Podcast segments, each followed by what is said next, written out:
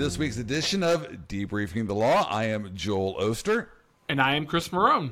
And we are trying things a little bit differently today. We are trying to come to you via video so you actually can see what we look like. Full disclosure. I'm sorry. Your computer needs adjusting. If you can change it, add a little bit of some filtering to it. I don't know, get rid of the wrinkles. Chris, you look pretty good. Well, you know, it's that desert heat, man. It really just exfoliates the skin and just really brings out all that hydration needs for your body. Hey, I had a client one time who said, Joel, we need to regrow our DNA. Let's get out there. Let's put the sun visors on or reflectors, whatever. Let's regrow our DNA. Maybe you do that down there. But no, you look extra rested and relaxed. Did you just come from camping? I did. Every Labor Day, my wife and her friends do a friends camp trip where we go spend about 7 days up in the woods where there's no cell phone reception, and it's absolutely gorgeous. All right. Well, you sent me some pictures. I'm going to try to get some of these pictures to put on our show notes. Brooke, I'll try to send you one of these pics. Chris, go ahead and send them to Brooke. They're okay. Hilarious.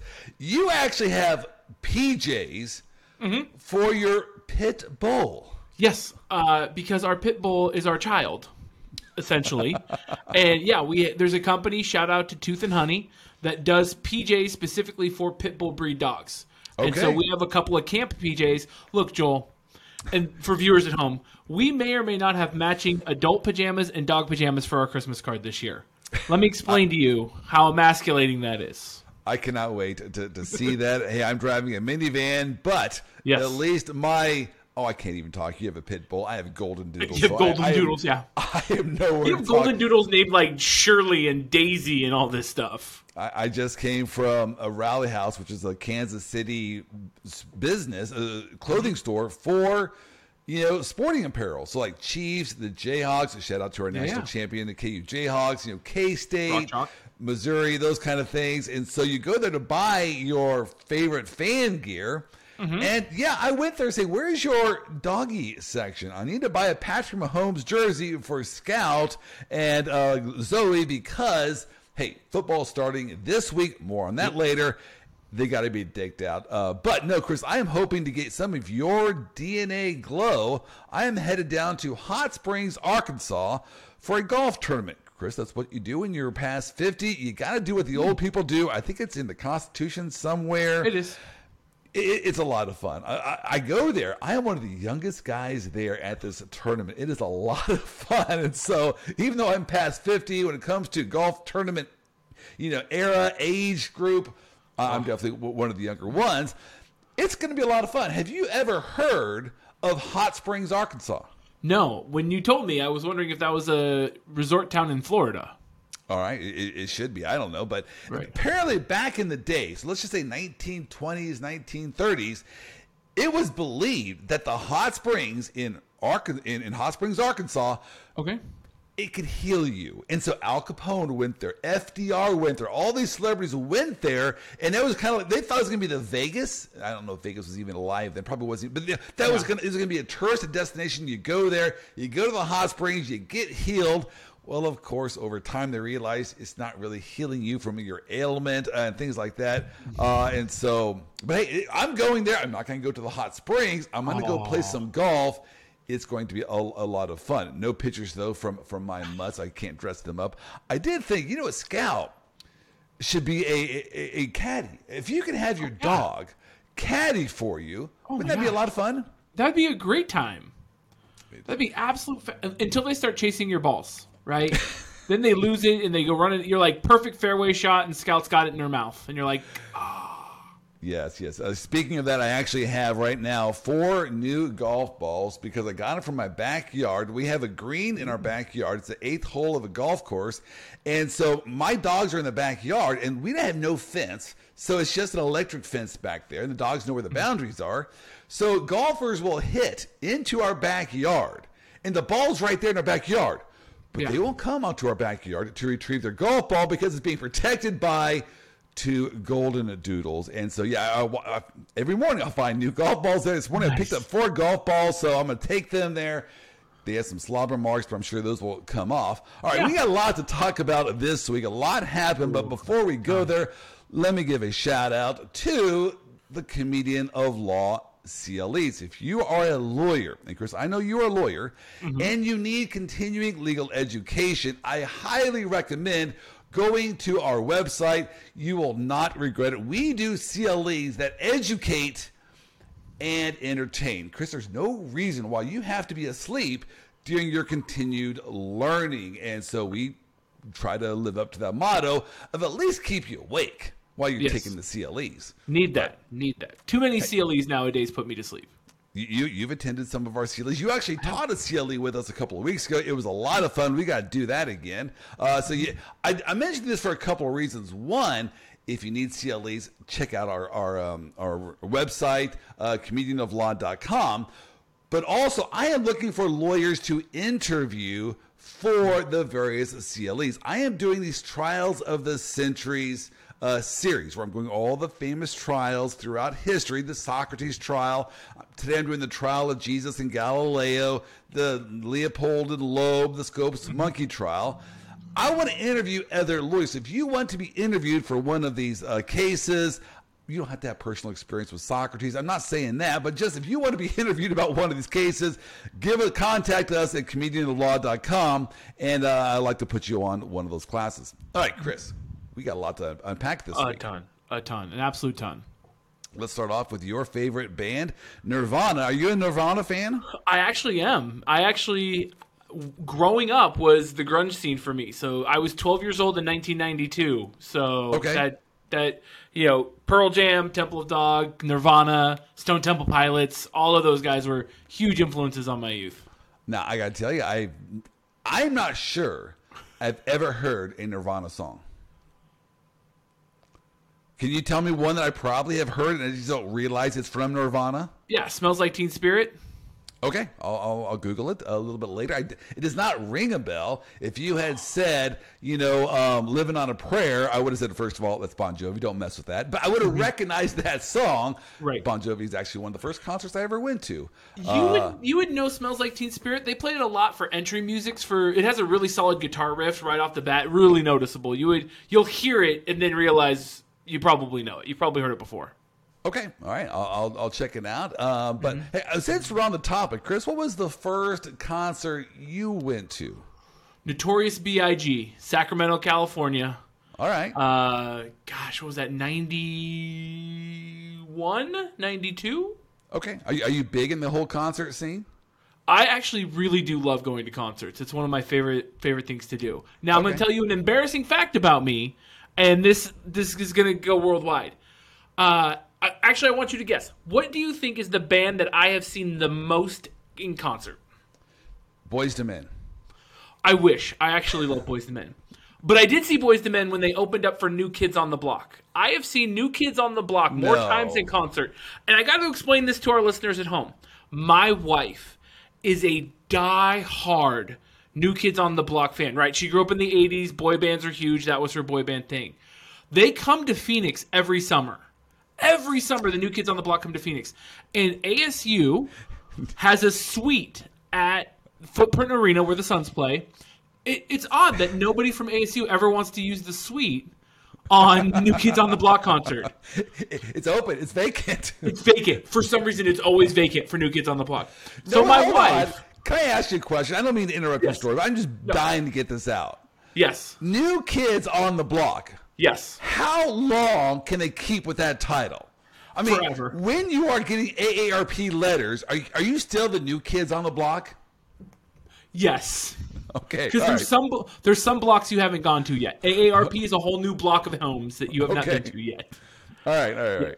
But yeah, I've seen them live more than a handful of times, and my wife is happier for it. On an unrelated note, we are looking for a new guest for our Debriefing the Law podcast. We have recently had one disqualify himself by saying he's a New Kids on the Block fan. No, I'm not a fan. I've just been to a ton of concerts. I'm a fan of the woman who I married, and she is a fan. All right, you saved yourself there. I shouldn't even be talking. My first concert that I went to, this is embarrassing, Debbie Gibson. But... Hey, you know what? I went to Debbie Gibson. Exactly, whatever floats your boat. But Nirvana is a big band. We all can. Yeah. Did I pronounce that correctly? Nirvana, yeah. Nirvana, okay, Nirvana. There was a lawsuit. Now, I remember when this cover came out. It was a long time ago. You mentioned 1992. That might have been the time. I don't know if you, why you referenced that, but a long time ago, this cover came out with this baby on it who was naked.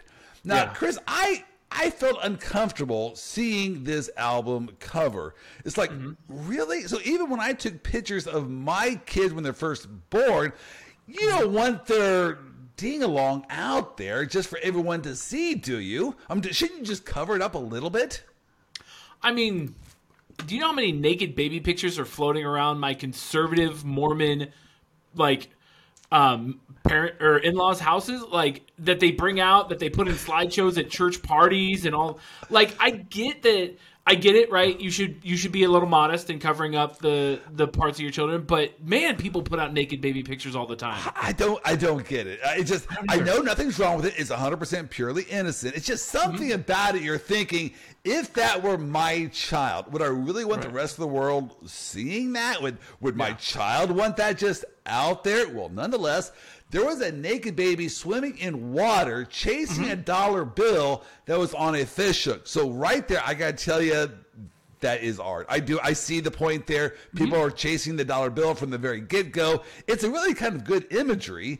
But nonetheless, this baby who was depicted there with his ding-along out there for the whole world to see, filed a lawsuit saying that picture caused him severe emotional distress. So, Chris, right out of the gate, what are your thoughts about that lawsuit?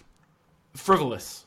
Frivolous at best. Why do you say frivolous? And I agree 1,000%. First off, the guy is now, what, in his mid-30s? I think so. So when the record came out, the record is Nevermind. It's Nirvana's Nevermind is the name of the record. And it came out in the early 90s, 91, 90, 90, somewhere in there. So the kid was a baby, clearly, right? You, I don't know how that would cause emotional damage. As a baby, you're on if that kid had not come forward and said, "This is me in the picture," no one would know.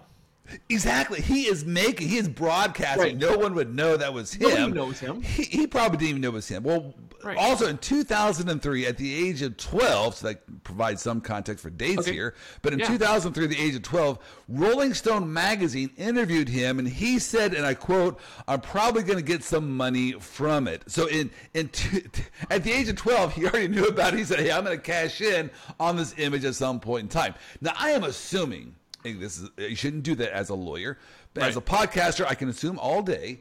I am assuming the parents of this child signed some waivers, got some money for this image, for this picture. This wasn't just some baby out there swimming and no one was compensated for. I'm assuming his parents actually got some money, so there was probably waivers that were signed and things like that. Right.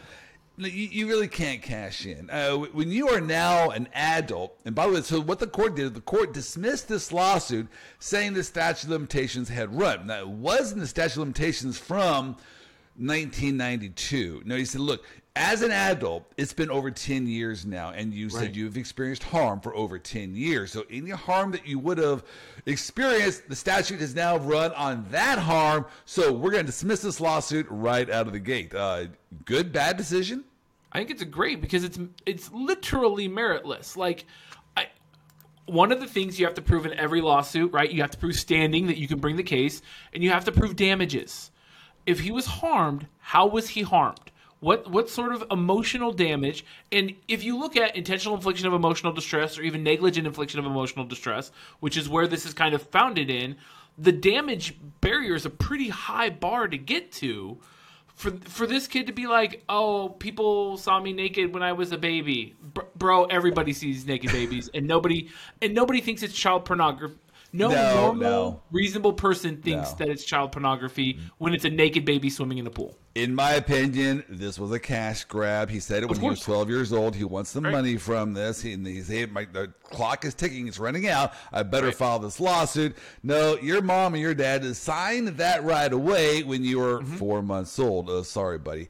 And I do think if his parents had not signed that away, there might have been some kind of, hey, that's my image. You can't use it without compensating me for it. But again, even now, when the statute would have started to run, once you turned 18 and knew about the picture. Even in the best case scenario for the plaintiff there, the statute would have run once he knew about it and he became of majority age. All right. And 20 years later, nobody's still looking at this album cover. His parents, again, if they didn't sign it away, they may have had a case for it in 1991 through 2001. Right? But it's only going to be every 10 years that people bring up this album now, because it's like, oh, it's the 40th year anniversary of the Nevermind album, or it's the 50th. Like, nobody's going to bring it up. Yeah. And he probably could make some money as being that child, right? Right. He probably could get some notoriety. He could probably sign album covers all day, like get a Nirvana Nevermind signed by the baby. Come on. He can go attend all these conventions where these deadheads, are those Nirvana fans or someone else? No, that's Grateful Dead. But he could go just hang out in Seattle at the grunge scene and just sign stuff. $10 a pop, you're good to go. Right. Make your money that way. All right. Well, I'm talking about babies. Oh, that is a horrible, horrible transition. Perfect transition. We are going to talk about the special master that was appointed for the Trump raid. Yes, I said it there. It's my podcast, the Trump raid. But nonetheless, I know we're going to take issue with whether or not it was a raid, whether it was just an execution of a valid search warrant, whatever it was. A special master has been appointed by a judge, and this was a federal judge whom Trump appointed. We can talk a little bit about that. Chris, my take on this right out of the gate. So Trump filed this lawsuit because he thought this DOJ raid of his house, trying to get all these documents, searching for classified information, was just not necessary. He said these documents were all declassified. As the president, he declassified them. And I've been maintaining from the very beginning, there better be more here than just simply, hey, you have classified documents at your house. If that's all this is, and you raided a former president's house and got attorney-client communications, all those kind of things, that's a horrible precedent to set. Nonetheless, I am going to say, Chris, this is my take. This appointment of a special master who's going to overlook these documents and how they are used is a huge, huge win for the DOJ. Ooh, I like where you're going with this. You didn't expect that. A little bit. I would say it was like 70-30 that you would have just thought this was a crock of crap. But I do like the fact that you're in. I really do agree with you. I think the special master is a big win for the DOJ, because if the special master comes in and says, nope, DOJ was right. Right. If you did not have a special master, whatever would have come out from this, it would have been, it's a hoax. This was just a political targeting of your political enemy. This is a banana republic kind of stuff. Now that you have a special master, basically at the request of Donald Trump.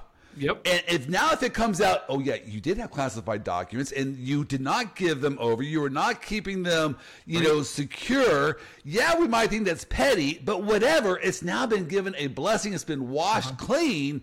Because it was at Trump's request that they had the special master. So I am saying this is a huge win for the DOJ. I think so, too. I think that giant win for the DOJ, but it's also going to be who is the special master that gets appointed. Yeah. Who's going to be that person? And this is where my popcorn comes out, because I have a long list of people I'd like to see. All right. Who would you like to see as a special master? Can I start with my less serious ones, just because it would make me giggle really hard, but would be actually really bad for all of this? First and foremost, there is somebody who has above top secret clearance and a law degree and who would be perfect for this role, and that would be one Hillary Rodham Clinton.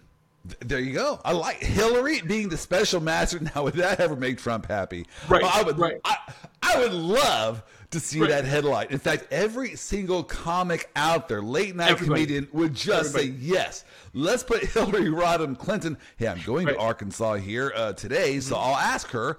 Actually, I'm sure they don't even darken the doors of Arkansas anymore. They're from Arkansas, but nonetheless, I doubt they go back there anymore. No. But yeah, I like Hillary. I think for the purposes of our podcast, Hillary would be the best. Hillary, absolutely. Let's politicize this just that much more, right? Put Hillary on there. What about Pence?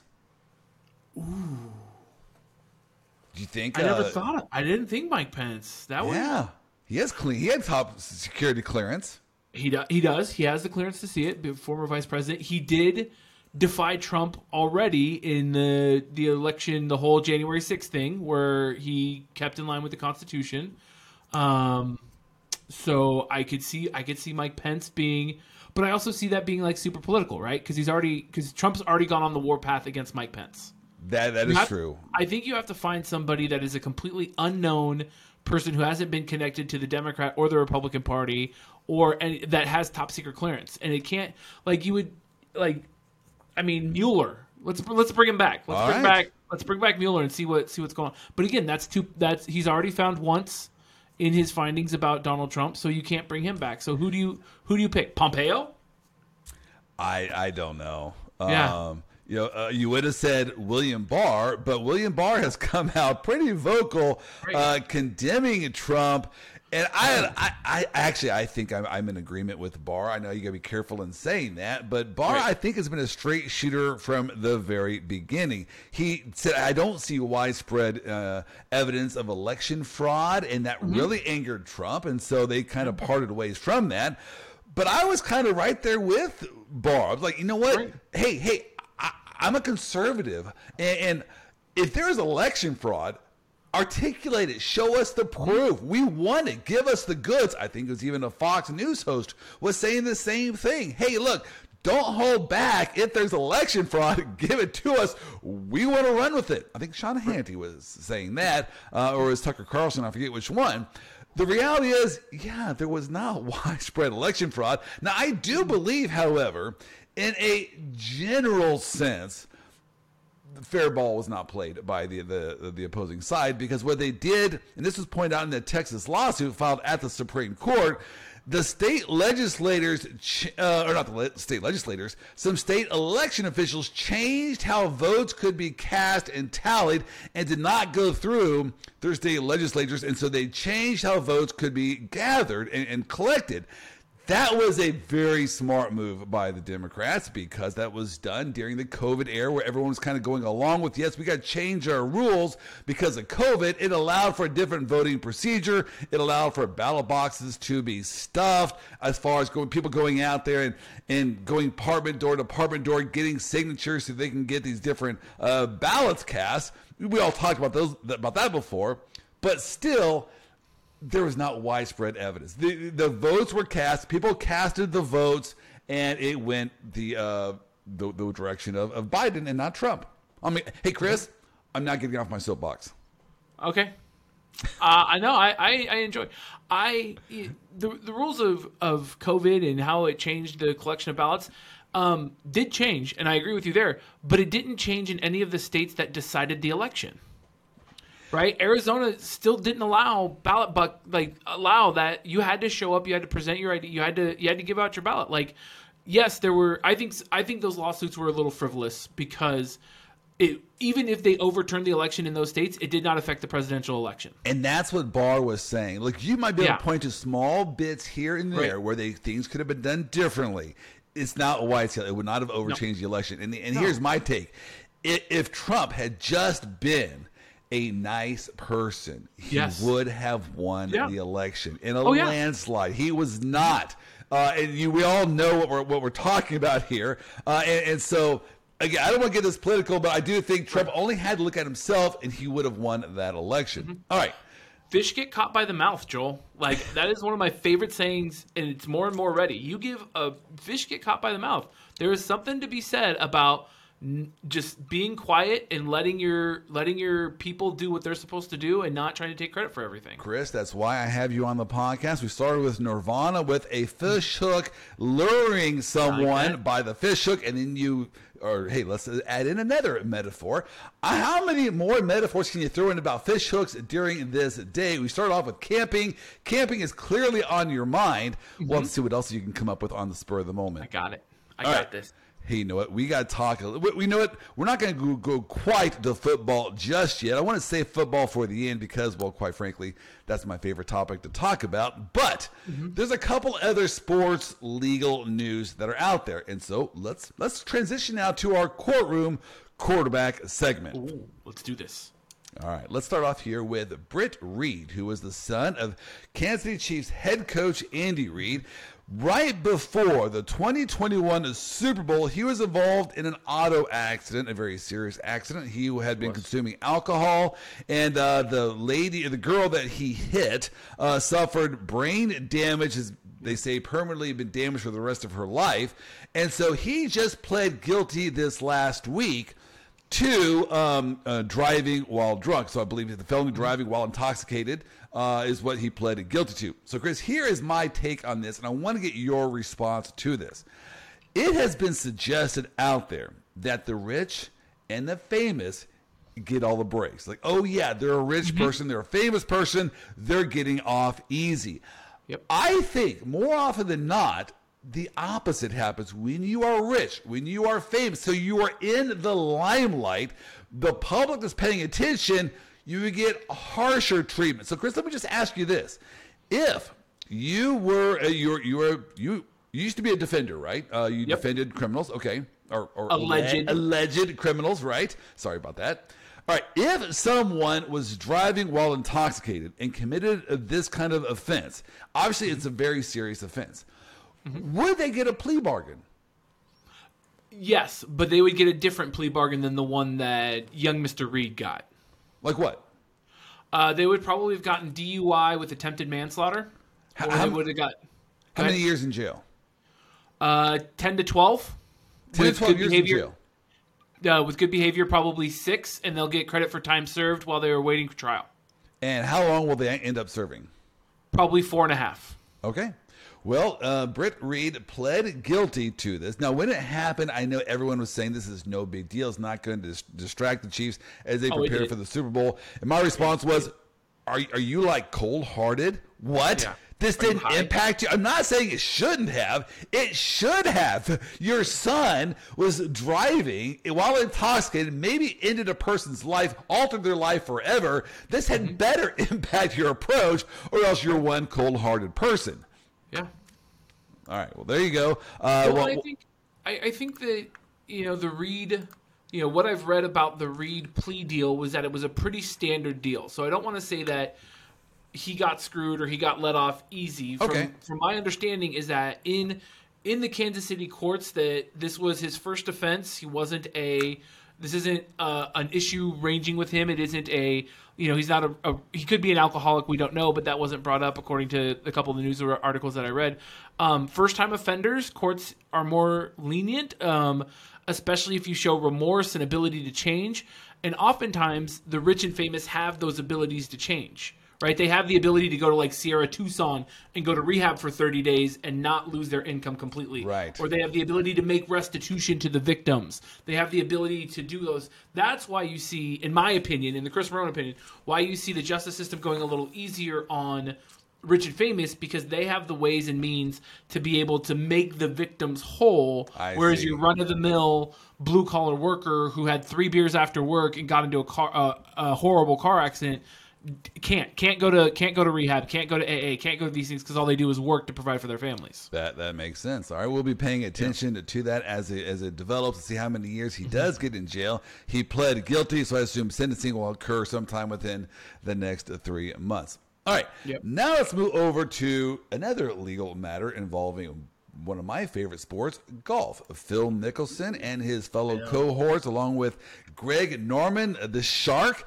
they formed this new golf league called LIV. LIV stands for 54, the Roman numeral 54. They only play 54 holes of golf rather than the 72. Well, as you know, when they made that decision, the PGA was just livid. Bad pun, but nonetheless, they were livid at them, and they banned them from participating in any PGA event. And so they filed an antitrust lawsuit saying, "Hey, PGA, this is anti-competitive behavior. You're trying to protect a monopoly. That's not good." Well, just recently here, the PGA met. I want to say behind closed doors. I don't know if the doors were closed or not, but Tiger Woods was leading it. There's some other big golfers there, and the PGA came out of this closed door meeting saying, "Hey, look, we're going to make some changes to our PGA Tour. We are going to have some events where there's going to be no cuts, Hey, it sounds like the LIV tournament. Guaranteed money, shorter events, and more special events for our top players. Hold on a second. That sounds an awful lot like the LIV tour. And so Phil Mickelson, when he was asked about this, had a couple great roasts. His first roast was, actually this is less of a roast, but he says, when he was asked, hey, Phil, do you feel vindicated that the PGA has made all these changes? He said, I won't say I felt vindicated. I felt very happy for the guys that they have a voice and they're being valued and that they're being heard and changes are being implemented and show that appreciation. All right, so that's a positive statement. He then gets in his dig, which I love this dig. He said this, I think the fans are getting a lot of benefit out of this, and all golfers, all professional golfers are getting a lot of benefit. The guys on the tour are playing for a lot more money. It's great that they, being the PGA, magically found a couple $100 million. Hey, that's awesome. Everybody, I think, is in a better position now than they were a year ago. I think his take was, look, you just magically found a couple $100 million. Why weren't you sharing that with the players before? Well, and I mean, that was the whole reason why Phil left, right? Like, he felt it was unfair working conditions, and the antitrust lawsuit talks about lack of competition, so the boys, the golfers didn't have anywhere to go. So all of a sudden, now that they're threatened, let's open the war chest, shall we? Right, you just found a couple $100 million. Why were you not sharing that with us before this? Why did it take something like LIV? Yeah. Oh, here's $500 million. Here you go. It's like, hey, I haven't worn this jacket since last winter. Look what I just found in my left jacket pocket, an extra $500 million. So you know what? Kudos to the LIV. But, Chris, I am going to suggest that the PGA doing this, changing their approach, this is actually going to hurt the LIV's lawsuit. It's going to help the tour. It's going to hurt the lawsuit. Here's what I mean by that. Remember the lawsuit between the USFL versus the NFL. It was over antitrust violations. Well, at the end of the day, they were able to prove antitrust violations, but they also said, it really didn't harm you guys at all. And so, you know what? We're going to give you a verdict of $1 bill, and they say, hey, because we're dealing with the with the antitrust, we get it's triple damages, so we're going to triple it. Here's $3 for your trouble. Right. I think a similar thing is going to happen here. Yes, I think there's anti-competitive behavior, but what the courts are going to say is, dude, where are the damages? You guys are getting millions of dollars here. You are forcing the PGA to change. Yes, that's good, but you are so well off. You're not really being harmed here at all. You're getting everything you want. So, there's anti-competitive behavior. Here's your buck. Well, and that's all they really deserve. Nobody's starving, okay? This isn't, you're not bankrupting a business. This is a statement rather than a settlement. So, and if LIV wins the $3, that's exactly the point, right? That the PGA engaged in antitrust and anti-competition, and so good on them. Now the and that opens the floodgates. That sets the precedents for like the NFL or the NBA or if you recently just saw that the Major League Baseball Players Association is now swooping up the minor leagues into their association to represent them because they're seeing the writing on the wall that anti-competitive behavior and the antitrust stuff is going to reach into all pro sports. I think so. And so the problem here, I think from the legal standpoint, is that, there was anti-competitive behavior by the PGA. But it failed. It failed miserably because you started this new tour. You're making millions of dollars here. And so to that extent, now you got two businesses who are just competing with one another. That's good for everyone. So, they tried to be anti-competitive, but it didn't work. And now everyone is benefiting from it. So there really are no damages from their anti-competitive behavior.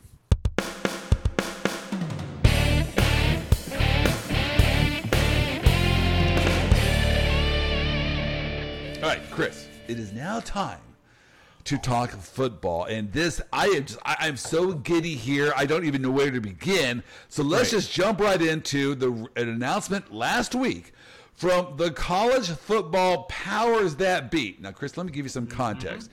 There has been a call for a college playoff system for as long as I've been alive. I mean, I've been alive now for 5 decades, and as long as I remember, there's been this call. Why don't we have a college football playoff system? Now, the argument was always, we can't do that. We're about education. And if we pull these kids out of class for this long to do a college football playoff, that's going to hurt their performance during finals, to which all of us were just like doing a big old eye roll. It's like, what? Right. So you're telling me that in the NAIA, in the NCAA Division II, all other divisions of collegiate sports, you can do a playoff, but only when it comes at the Division I level, you can't find a way to do a playoff. And now all of a sudden you care about academics where all the other divisions do not. So I never bought that from the beginning, but nonetheless, they have now announced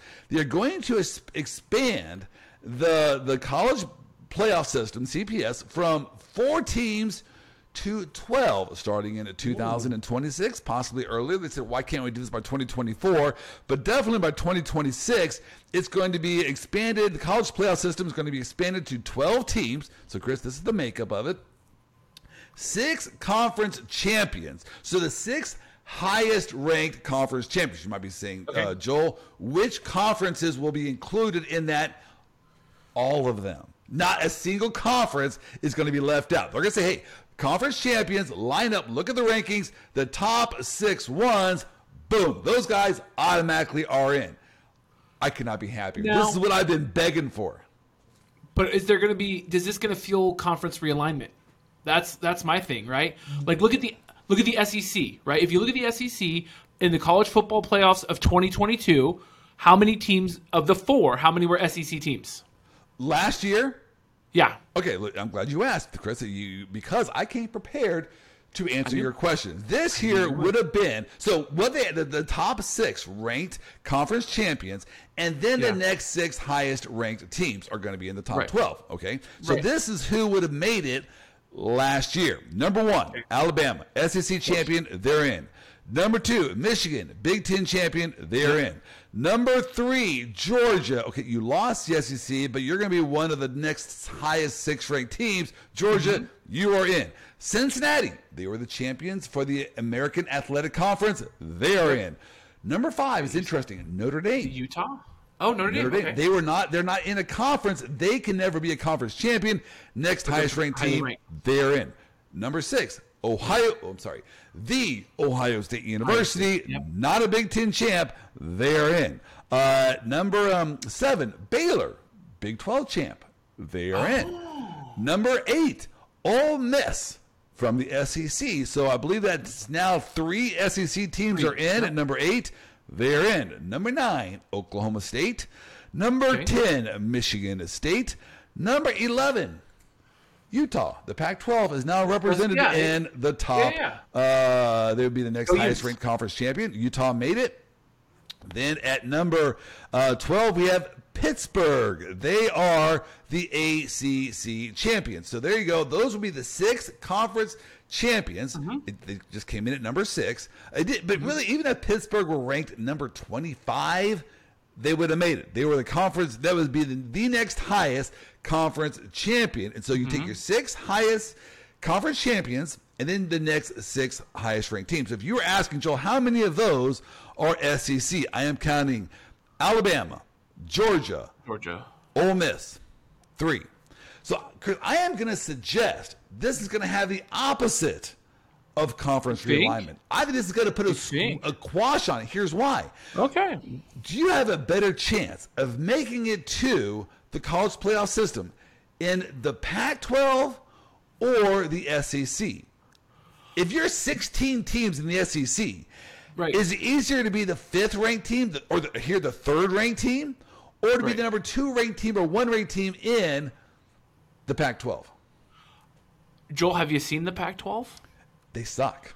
Right. So, like, let's say that I'm Clemson, right? Right. I'm Clemson, because Clemson wasn't on that list. No, they're not on this list. Right. So why don't we move Clemson over to the Pac-12? And Clemson would murder every team in the Pac-12, hand over fist. Even my beloved ASU Sun Devils would get handled by Clemson easily. So now you've guaranteed Clemson a spot in every CFP. Or take a real example. Okay. UCLA, USC. I would suggest USC had a much better shot of finishing one or two in the Pac-12 and making it as compared to number three in the SEC. They're not going to sniff the top three. No. How about Oklahoma in the SEC or the Big 12? What would have given them a better shot of making it to the college playoffs? They would have had a better shot in the Big 12. So I am going to suggest this is going to put a squash or throw a wet blanket, whatever metaphor you want to come up with, a hook in the mouth of a fish, whatever. This is going to put a quash on conference realignment because I think it's going to be easier to make the college playoff system in one of these lesser conferences like, I hate to say this, the Big 12 or the Pac-12. Yeah, no. And I'm there. I know I am well aware of the deficiencies of my conference, well aware of that. I think that it may stop people from going to the SEC, but I think you might see some conference realignment. And look, we are long haters of the SEC. There's no quorums. You can go back in every podcast, and we hate on them hard. So I think that I can see the argument of quashing conference realignment just for the SEC portion of it, but you might see some teams flood into these, easier conferences so that way they can guarantee. But I guess you also have to look at the Pac-12 pays what, $18 million a game versus the Big 12 that pays $40 million a game and the SEC, which pays. So are you weighing school money versus championship ability, or how does that play into recruiting or NIL or any of that stuff? But money follows success and marketing. Yeah. And so these other schools that where was Florida State 30 years ago, 40 years ago, before Bobby Bowden went to Florida State. Right. Or Oregon. Before Uncle Phil came over there and took over. So I think if you want to look at these smaller schools, their path to riches and fame, now it has been set. They have a path now to get to the let's just take UCF during the Scott Frost era. Once upon a time, Scott Frost was actually a good football coach. We can talk about it some other time. He was at UCF. They went undefeated. And they were left out of the college playoff system. Now, they would not have been left out. They were ranked number 6. So they would have made it in either as an at-large team or as one of the top 6 ranked conference winners. And so I think this is a win-win-win. Now, there might be a loss here, Chris, and that is to the Bulls. Does this mean now the Bulls are done? Or they should be. How many Bulls are there? There's 27 of them. Whoa. They should be? I actually like watching the bowl games. Keep in mind, they come on after Thanksgiving, so I'm already geared towards vacationing, faith, family, and football, and food. That's our motto at our house. I like watching the bowl games. This is these kids' last attempt to play a meaningful game. But, Chris, I agree with you. I think they're done. I don't think that they have a future now with a 12-team college playoff system. No, I'm there with this because at a point, look, I love the bowl games. I love Fiesta. I love Rose Bowl, right? I love, the High Time Smokable. I love all the bowl games that are out there. But, I can't follow 27 bowl games. I can't do it. But I can follow 6 or 7. Yes. But it's every time I turn around, right? What do we got? We got we have the big ones, right? We have the Peach Bowl, the Fiesta Bowl, the Orange Bowl, the Rose Bowl, the Sugar Bowl. What am I missing? Did I say Cotton Bowl? Right. But then you have the America's Cup Bowl. Right. And then you have the Goodyear Tire Bowl. It's dude, a bowl game is a championship game between championship teams. Right. And look, I know that we're a courtroom quarterback, and I'm not playing in any bowl games, and I'm sure for these college kids that this is the time of their life to be in a bowl game and to bring a bowl game back to their university and to feel that championship pride. But don't televise it then. Don't make it part of my watching requirements. I tell you what, it'll be interesting to see how this impacts the bowl. Maybe it won't, because maybe now the bowls are just kind of relegated to, hey, you two lowly franchises let's just say, Nebraska – pains me to say. But right. Hey, Nebraska and Kansas, you guys had a good season. Congratulations. Now go over to Memphis and play in some, Gus Fried Chicken bowl game. I don't know what they have over there right. in Memphis, Tennessee. Exactly. But maybe that's all it then becomes. But as far as it being really relevant, maybe the clock is now ticking on the whole bowl idea. I don't know. More on that later. But, we're already here, 12 teams. College basketball has 64. Is this now a move? How soon until the call to saying, why stop at 12? We need 64. Now, the problem with that is no one wants to see, Alabama play the 64th ranked team. No one wants to see that. That's going to be ugly. Hey, one last thing on this before we move on, Chris. So the top four conference champions will get a bye week. And that's interesting because what they're trying to prevent are the blowouts. No one wants to see the number one team, Alabama, play the number 12 team. That's going to be ugly. It's not going to be competitive football. No one's going to watch that. And so by putting those first four teams, giving them a bye, that is going to help alleviate, make the matchups a little bit more fair. Chris, here's the thought I have about that. Will that entice Notre Dame to finally join a conference? Because Notre Dame, by definition now, will never get that bye. Ooh, maybe. It might force conference realignment that way too, right? To rest your players and have that time. I never thought about that. That's a good way to look at it. They might be the best team out there one year. I don't know. They used to be at one point in time during Lou Holtz's tenure. But if they ever get back to that, shout out to Joe. If they ever get back to that point, they're going to have a huge disadvantage of winning the whole thing. They're going to have to play an extra game, subject their players to an extra injury, and so that you might see Notre Dame now being encouraged, enticed to actually join a conference. All right, it is now time, Chris. We have delayed, we have stalled long enough. It's time now to make our weekly picks. Let's do this. Last year, Chris, we decided to do this thing where we wanted to send a message to our nation's youth that gambling is bad. I want to now ratchet that up one more level. Now, Chris, I know this is dangerous. Have you ever done online sports betting? No, I have not gone that far. Okay. I think I'm going to do that this year, and here's what I'm thinking about doing. So in Kansas, it's now legal. Our governor just signed it into law last couple weeks ago. And so I can now actually do online sports betting from my home chair. I don't actually have to, go to Las Vegas to do my sports gambling picks. All right. That being said, there are a lot of offers out there by sport. I don't even know the name of these different gambling companies. I got several in my feed this last week. Right. Oh my gosh. Here's what they're saying. Many. Bet $5 on this one game and get $200 of free future bets. Right. I think I'm going to sign up for that. So here's the deal. We will start with $200, and we will just see how soon until we lose those $200. And so it's not actually going to be gambling. I'm just putting $5 in the pot here, $5, and we'll see how soon until we run out of money. So we're going to start with $5. Right. Knowing we get a free $200 by the second week, and we're just going to see where things go. All right, I love this. So here, we're going to go over our picks, and then I want to know who are your Super Bowl teams. So these are my picks for this upcoming week. All right. The Steelers are playing Cincinnati. Okay. I hate Cincinnati. Right, they beat my beloved Chiefs last year in the championship game. I still have not gotten over that. Chiefs beat themselves. Chiefs beat themselves that game. You say that. I have not been able to watch it. I'm too sick to even go there. I don't know what happened. I'm going to assume some kind of alien invasion. I don't know. The Steelers are the dogs by 6.5 points. I'm going to take Steelers plus the 6.5 over Cincinnati. Steelers are going to have a new quarterback. I know the Steelers always start off slow. I get that.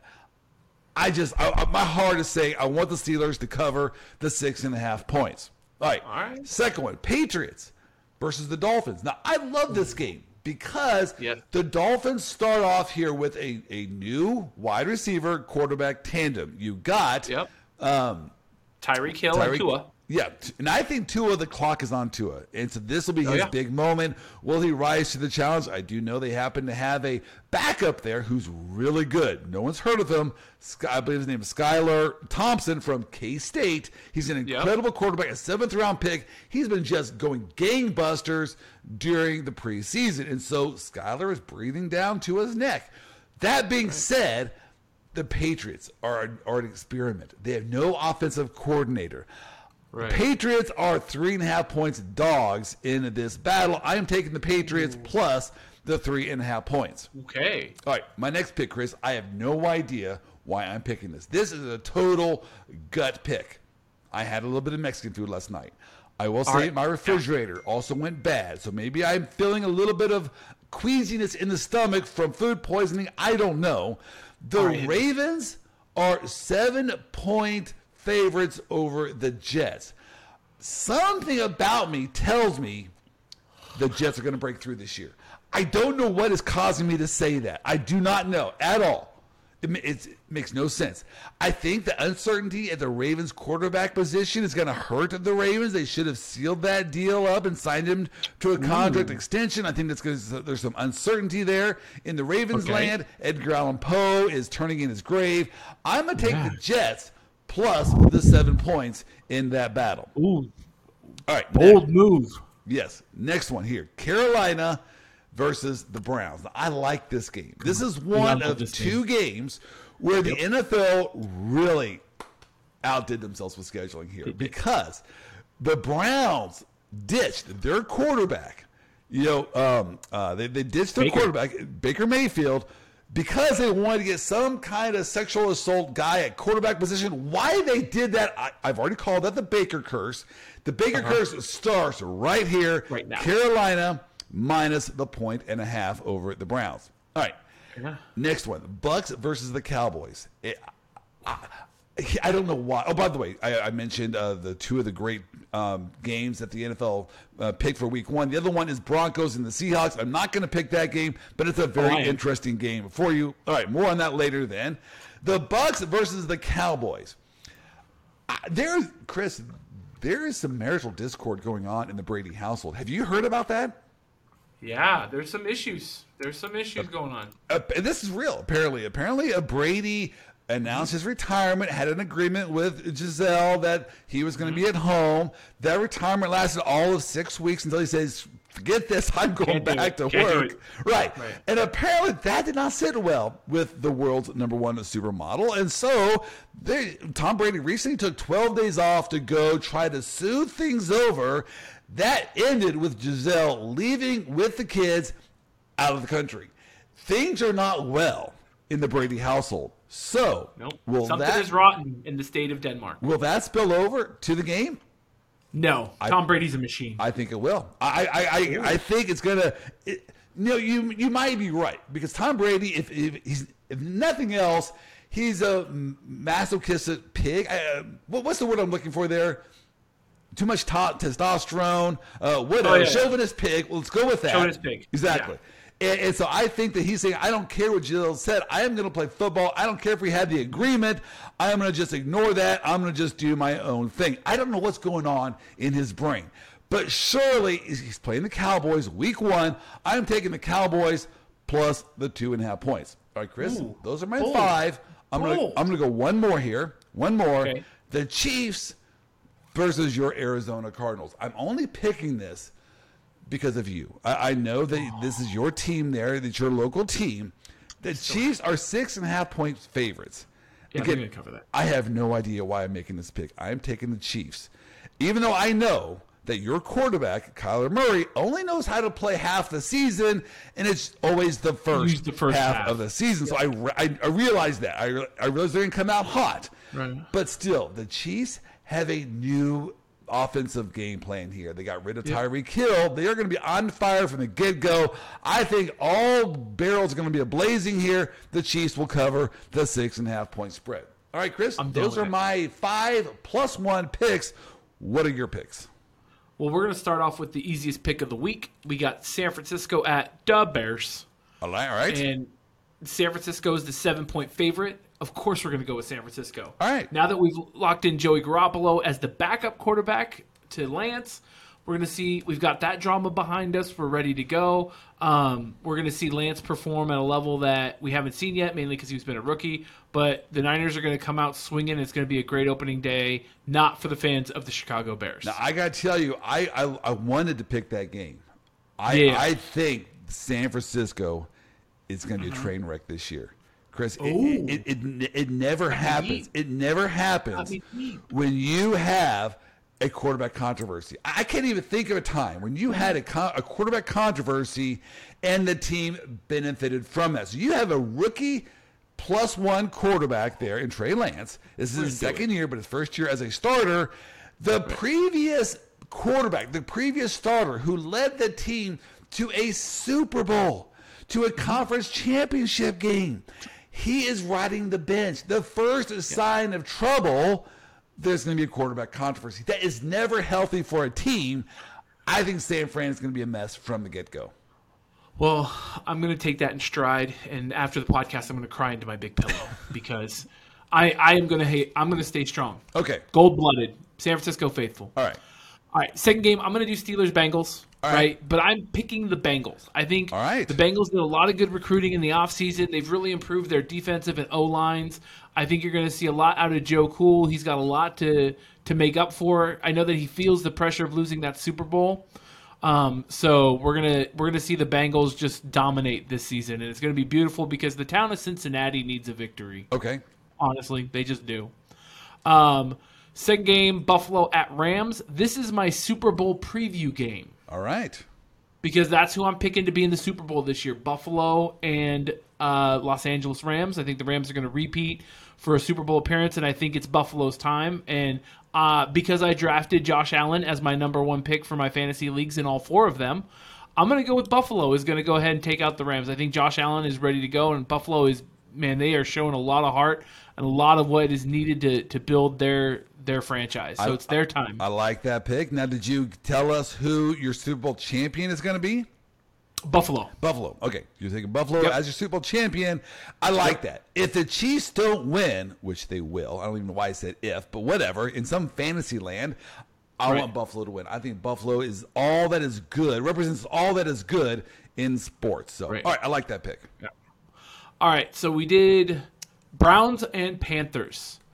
My backup quarterback to Josh Allen is Baker Mayfield because I think Baker's going to have a breakout year. I really, really do. I think that he wants to take on the Browns, and I agree with you, man. The Baker curse has started, and it's going to – and I think it's the most Cleveland thing Cleveland could have done is to get rid of Baker Mayfield for Deshaun Watson, like legitimately. And so I'm going to pick the Browns – or I'm going to pick the Panthers over the Browns. There you go. And then lastly, I got Broncos at Seahawks. All right. Right? This is another one of the revenge games, right? You know, Broncos country, man. Let's ride. All I see is Russell Wilson standing in front of a mirror going, Broncos country, let's ride. Broncos country, let's ride. Like, that's all I see him doing in my head. That's all he's doing. So I'm going to pick Broncos country to take out the Seahawks because they have a rookie quarterback and they're kind of rebuilding. I think Russell's going to bring a lot to the offense there in Denver and coalesce pretty well. So Denver's favored by 6.5, so I think they're going to cover it. Man, I sure wanted to pick the Seahawks. I mean, that's a lot of points right there for the home team. Home dog there. If they just had a quarterback, I would have taken the Seahawks. Yeah. I don't think they're actually. If you would have picked up Garoppolo, it would have been no brainer. I think the center is going to snap to himself. No one's actually going to be lining up behind the center. That's how bad it is there in Seattle. So I'm hoping I'm wrong. I want Seattle to win, so I stayed away from that game because I again, there's no quarterback there in Seattle land. All right. Well, you gave us your Super Bowl pick. My Super Bowl pick, because I want to be different, but also I really do think in my heart of hearts this is what is going to happen. The logical, most intelligent pick is the Chiefs. I mean, if you want to look at the numbers, it has to be the Chiefs. I'm not picking from my heart. I'm not picking from a place of fandom. The Kansas City Chiefs are the superior team ever assembled. If you were to go to Madden 2022 and put together the best starting team possible, all up and down the starting lineup, it would be Chiefs players. But no, I'm not being a fan here. I'm speaking from the brain, not from the heart. And they are going to play the Green Bay Packers in the next Super Bowl. Listeners at home, we're looking for a new host of the Debriefing the Law podcast. For those who are out there, we would like to know that certain people have disqualified themselves because they chose the Green Bay Packers to go to the Super Bowl. I have to think. This is how my brain works. This is how I make my picks. This whole pick is trash now. It's all garbage. It's not based in fact. I think that Aaron Rodgers is a joke. He just flounders. He never comes through during clutch time. It's just that's who he is. I think it's going to change that narrative this year. I saw him on the golf course. They're playing against Patrick Mahomes. He does have a clutch gene in him, at least when it comes to golf. Will that come out? Will the psychedelic drugs finally pay dividends for one Aaron Rodgers? In my heart, I'm thinking, since I've written him off. You took those psychedelic drugs as well? since I've written him off, he's going to come through this year. So I am now picking the Chiefs over the Packers in the Super Bowl. All right, Chris, good gravy. It is now time to go. I had to go play golf here in Hot Springs, Arkansas. I can't sit here and talk football all day long. Well, obviously I could. Hey, have a great week. Oh, one more thought before we leave. I meant to start off with this thought on the podcast. I forgot. Let me end it now. If you had a preference, would you watch the big game at the stadium or in front of a big screen TV in your house? Big screen TV. I hate being at the stadium for a football game. All right. I agree with you. We are homebodies. That is sad. No. I hate traffic. Right. It's all those things, right? I don't want to pay $11 for a hot dog. I don't want to be slammed in next to people that I don't like. I want to be at home celebrating the game with the people that I love. And, Joel, I can't afford good seats at the big game. Right. I don't have the $25,000 to get at least in the 100 section. I know. So, no. I will take that $25K and put on a Super Bowl party that would rival all to come. All right, so listeners that are still holding on to the end here, go to our website, our social media site, and also our show notes. There should be a link there. There will be picks for you to pick as well. We are going to be doing a running tally here of my picks, Chris's picks, and your picks to see who comes out ahead. So please go to our social media page. We have 5 games there for you to choose from. Pick them all. We're going to keep a running tally every week on who is the best picker and who can lose their money the quickest. All right. Hey, Chris, have a great week. We'll see you next week. See you next time, Joel. Thank you for listening to today's podcast. If you enjoyed this podcast, please give us a 5-star review. We need your love to help us continue highlighting the funnier side of the law. I want to give a special shout out to our Vice President of Operations, Wendy Oster, without whom this entire operation would be a complete and utter mess. Sean Wynn and 15.5 Features for making me sound way better than I actually do. Brooke Boland for our marketing efforts, and Ryan Kuhn and Paul Kuhn of Triplicity Marketing for our technical and computer support.